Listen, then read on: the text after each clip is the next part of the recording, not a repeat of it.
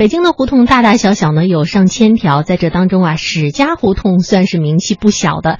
特别是去年，英国威廉王子造访了史家胡同博物馆，在这家博物馆呢，他听到了半个世纪前老北京的声音，而这些声音啊，是有着中国血统的英国人秦思源一手打造的。那其实呢，说到声音，每个声音都是有指向性的，也都记录着一定的时代、时间、地域的特征。那接下来呢，我们就一起在老北京的叫卖声中来感受一下北京的魅力。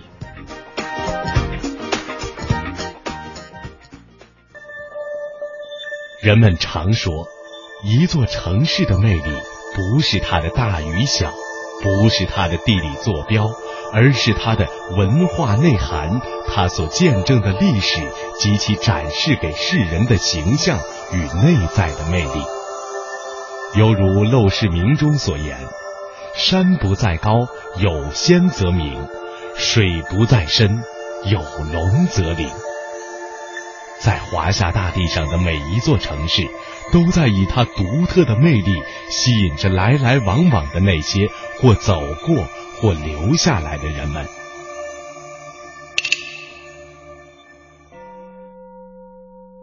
作为中国的首都，写满历史的北京，充满了沧桑与成熟。这座城市的每一个角落，都有它独具一格的声音魅力。这些细微的声音，是温馨的细节。是记忆的坐标，不论是在家乡还是在异地，有时听到相似的、熟悉的声音，你就会想起这里是北京。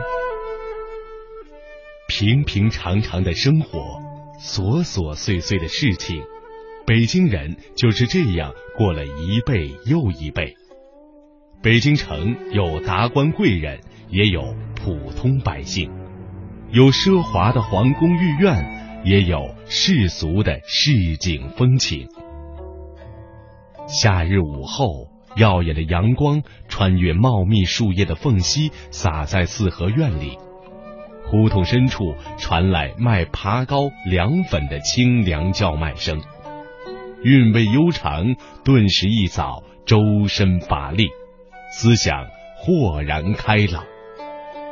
这是北京文化人王开林先生在他的《天上的那些事儿》一书中，关于一个多世纪前老北京文人生活的真实描述。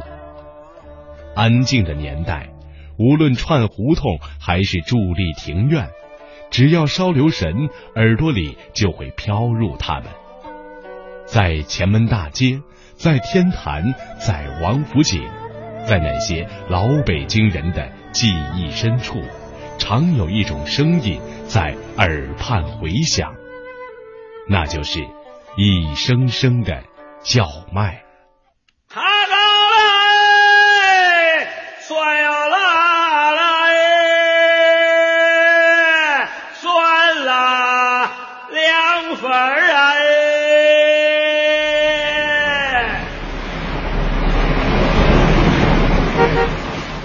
如今，一声声字正腔圆的叫卖声，在北京这座钢筋水泥主宰的现代都市，已很少能听见。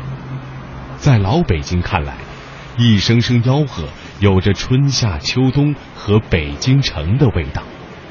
那些胡同里长大的老人们，愈来愈怀念充满京味儿的童年，而听那真正或嘹亮悠扬，或低回婉转。或沙哑短促的叫卖声，在吃着那香甜可口、地道充满风尘气的小吃，如今只有在话剧的舞台上才能感受得到。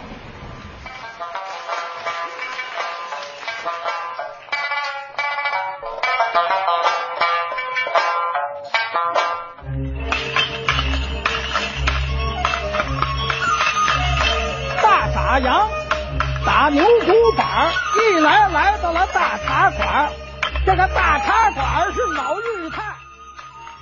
这是已经八十多岁高龄的表演艺术家蓝天野在二零一二年参加一档电视节目时讲到的关于老北京叫卖的故事。自一九五八年开始，他就与于世之、郑融、黄宗洛等老一辈艺术家们在老舍先生编著的《茶馆》中出演角色，一演就是三十四年。到一九九二年告别演出时，一共演出了三百七十四场。一九九九年，濮存昕、梁冠华、杨立新等人艺年轻一代又将茶馆接了过来。新版茶馆接力，使这部戏的演出场次超过了六百场，成为中国目前演出场次最多的话剧之一。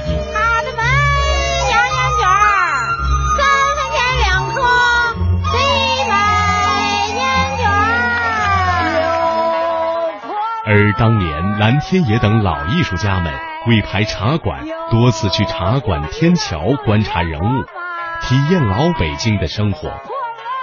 观众在剧中所听到的所有的市井生意，都是人工制造。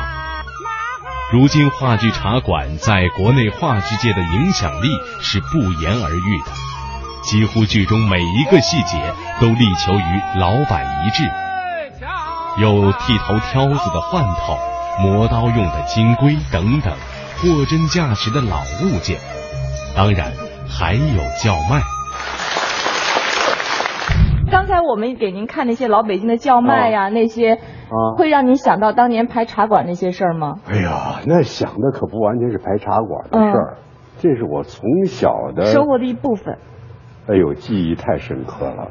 原来那个老北京的叫卖，我印象特别深刻，就是啊，三九天，鹅毛大雪。在话剧茶馆中出现过的很多叫卖集合而成的叫卖组曲，居然还成了每一个人艺新演员的必修课。叫卖声也成为了茶馆的标志性场景。再给你蒸两个半个多小时，在这下着大雪天儿。身上穿的破破烂烂，这个印象太深刻了。当年老北京有一个形容，叫“无风三尺土，有雨一街泥”。老北京除了就是这个东南东四、西单西四、呃长安街，就这几个算是硬的路面，其他的胡同也好，街也好，全都是土路。就那种庙会上，哎呦，这吃那小吃啊！哎明显的这风，那个那那别去撒，别撒胡椒盐了，一层。您吃吗？吃，那还顾得上那个 啊？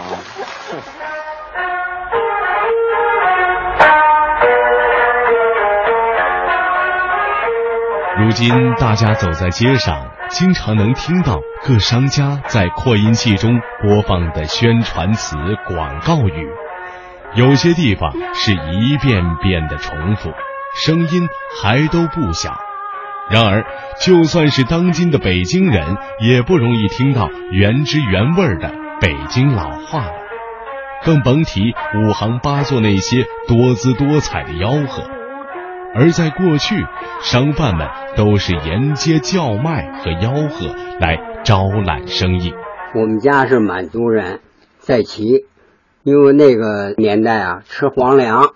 我小的时候，我奶奶带着。讲话的人叫崔艳民，目前老北京叫卖仅有的几个传承人之一。皇家的仓库。作为一名地道的老北京，今年他已经年过八旬。老人告诉我们。由于那时家境破落，从十岁开始，他开始做小买卖，一声声叫卖也是从那时开始学的。皇帝朝代灭亡了以后啊，我们也就失败了，在这个生活方面啊就破落了。破落以后怎么办？那家里人口又多，我爷爷、我奶奶，我们这个好几个弟兄好几个，所以呢，就是说，嗯，以什么为生呢？那个社会啊，北京啊，它是一个瓮城，嗯，是吧？住了路了，干了旗，没有外援生，这里边的人呢，没有生活来源，因为这个旗人呢都懒，他不劳动，你知道吧？他又没有地，城里的又不种地，所以就是说吃喝穿戴使用依全是依靠外边进来，所以你这个家庭破落了，也没有也没有经济来源了，所以在生活方面很为难，所以就呢各奔前程吧，是吧？谁有能力谁就去该干什么干什么，为了糊嘴嘛，是吧？哎，所以我就在十岁刚过以后，我就开始做小买卖。老人说。对于那时北京城里的经商者而言，由于求买求卖心切，必然会用叫卖的方式，尤其是那些做小生意的小商贩，所以走街串巷叫卖的历史非常悠久。烟卷啊，卖火柴呀，卖冰壶，卖报纸，我挎着筐子。我到这个前门外头，不是有这个兴隆街儿，嗯，和这个梅市街儿，嗯，啊，上那儿蹲臭豆腐去。那个社会啊，这个人比较讲信用。那时叫卖也称吆喝，或叫市声或货声。就北京来讲，那京味京韵、悠长悦耳。抑扬顿挫的叫卖声由来已久，而且形成了独特的风格，成了京味文化的重要组成部分。所以在那方面呢，就是我就挎着筐啊，解这出来以后，奔东打木厂，出东大门厂奔花市，嗯由花市到东口铁路了半由铁路半奔杨市口小小小小市口，再转回来进哈德门。就是崇文门呐，那阵叫哈德门。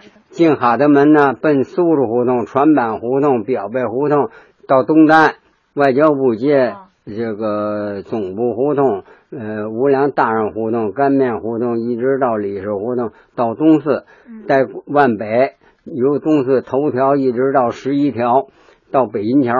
到时候我再奔东直门，转这一圈呢，我家就在东直门外头住。嗯。呃，所以这点东西呢，基本上卖完了。从前的北京胡同密布，小贩们想要售卖出商品，只能靠一嗓子吆喝，才能让顾客听见。旧时北京小胡同多，离大街远，且那时交通不便，一切消费用品，包括食用修配，几乎无不取之于串街小贩。因此，住在北京的人与街头小贩已结下了不解之缘，成为生活中不可缺少的一部分。在那个社会啊，城里头没有机关单位、工厂，一切都没有啊。所以就是说，在咱们这个北京城里边呢，这个城圈里边啊，是叫北京城城市人。你一出城啊，就叫乡下人。所以他的分分的很明确。崔业民老人说：“过去北京城的小商小贩为了养家糊口，在激烈的竞争中凸显自己的优势，开始尝试把类似说唱糅合在叫卖当中。这吆喝本身应该算得上是广告的雏形。据崔业民老人讲，在老北京要想卖东西，先得到城墙根儿去练吆喝，而且卖什么吆喝什么，不能混着乱唱。”而且唱什么就得配什么家伙事儿，连说带唱加肢体语言表演带作秀，全是实打实的卖力。目的也许就是为了多卖几份报纸，或者是几根萝卜。淳朴中透着老北京人的认真和诚实。所以就是以这个为生。你看我卖报纸，卖报瞧报。华北日报、新民报、小时报、三六九花报，买报瞧报。华北日报、新民报，好啊呀，好啊呀，看新闻啊，火车上房喽！我喊这个呀，就是招引这个看报的人，他要听有新闻，他必定要买。实际上这是我编造的，就是不是当天呃，不过这事实也有啊。这个火车呀，这个路基比较高，这底下都是这么一个坡，是不是？这火车在上面。这外地人呢，上北京来，他租不起房子，租房子很贵，所以就是说捡点破木头棍子什么的，哎，在那个路基底下，哎，不爱不影响交通市容的，在那儿盖一大溜棚子，啊，说是棚子，也基本上就是简易的房屋吧，是吧？呃，这人在这里住着，啊，白天做买卖也好，劳动也好，这火车一过呢，你借远处看，正好是在他房上过，哎，所以我就利用这个，把他哎喊出来，影响这一方水土养一方人。方言代表了一个群体的共性，市井民俗的精神血脉融化在悠扬的叫卖声中，同时也折射出北京人的从容和自信。说到北方方言，就不得不提到北京话。北京话的特点是语速比较快，连音卷舌音比较多，略显絮叨又不乏亲切，在音色上可以归为柔润一类，齁甜沙脆。如果脱离了语言的特点，恐怕是很难理解那种腔调近乎做作的吆喝的。在侯宝林和郭启儒的相声《北京话》中，关于北京话的描述就惟妙惟肖。嘴好，嗯是啊，说的这个字啊要清楚，对，口音要正，哎，最好啊就是普通话，呃，普通话，说普通话，哦，大家都听得懂。是，先由北京话这儿练，北京话可别说那老北京话，什么是？你颠儿了，嗯，发鸭子了，啊，就比如说一个吃吧，哦，一个吃的就很多名词。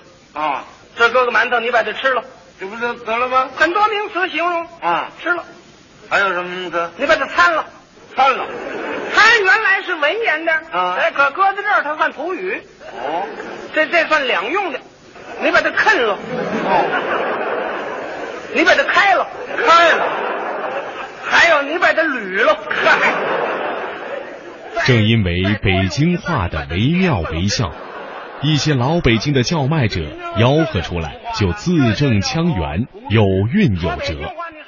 而且老北京叫卖还作为一项民俗，在二零零七年被列入了第二批北京市级非物质文化遗产名录。市井民俗并不意味着随便，叫卖的用词用气都讲究。小小的一个叫卖，其中也有大学问。为标准音的普通话。近些年，可能是由于怀旧的原因，在舞台和庙会上，有人在模仿从前的叫卖声，有的学的确实很像，但听了总觉得是假的，因为是吃饱了喝足了在表演，而缺少了沧桑感、真实感和历史环境。是不是？但不管怎样。这些模仿的叫卖声，让现在的年轻人知道了从前北京人生活的一个侧面，也让那些怀旧的人找到了一种感觉。哎，包括咱们刚才说的这个学，啊，学。学的这个太广泛了，都得学啊，学说话，学表演，嗯，哎，学叫卖。哦，这个做买卖吆喝也得学，都是我们的老师，是吗？现如今买卖人吆喝不多见了，对，想当初那是走街串巷，到处都有啊，是吗？您想啊，过去来说没有网络，哦，也没有电视，嗯，啊，也就是有私人电台，哦，有电台，私人电台是以广告为主，但是得大买卖这儿做得起，它贵吗？你过去，比如说像四联这样的，哦，他能上那个广告，那是大生意，卖耳朵勺的也做广告。啊，做了一回，这四十年白干了，哎呀。不至于啊，全靠肉嗓子走走街串巷吆喝着，这是宣传呢，这是一种艺术。对，全国各地到处都有，嗯，风味不一样。哦，比如说到北京有这么句话，嗯，九腔十八调，松绳翘扁担，好听。啊。冬景天卖青菜的，嗨挑着一个扁担，前后箩筐十几样青菜，嗯、一口气吆喝出来，跟唱歌似的，就那么好听吗？好听，您给学一学。买菜啊，哎，卖菜，嗯。青苔拉青椒，哎，高松嫩青菜来扁豆，切的黄瓜下冬瓜，买大海切，卖萝卜胡萝卜扁萝卜的脸儿嘞，香椿的串儿嘞，好韭菜。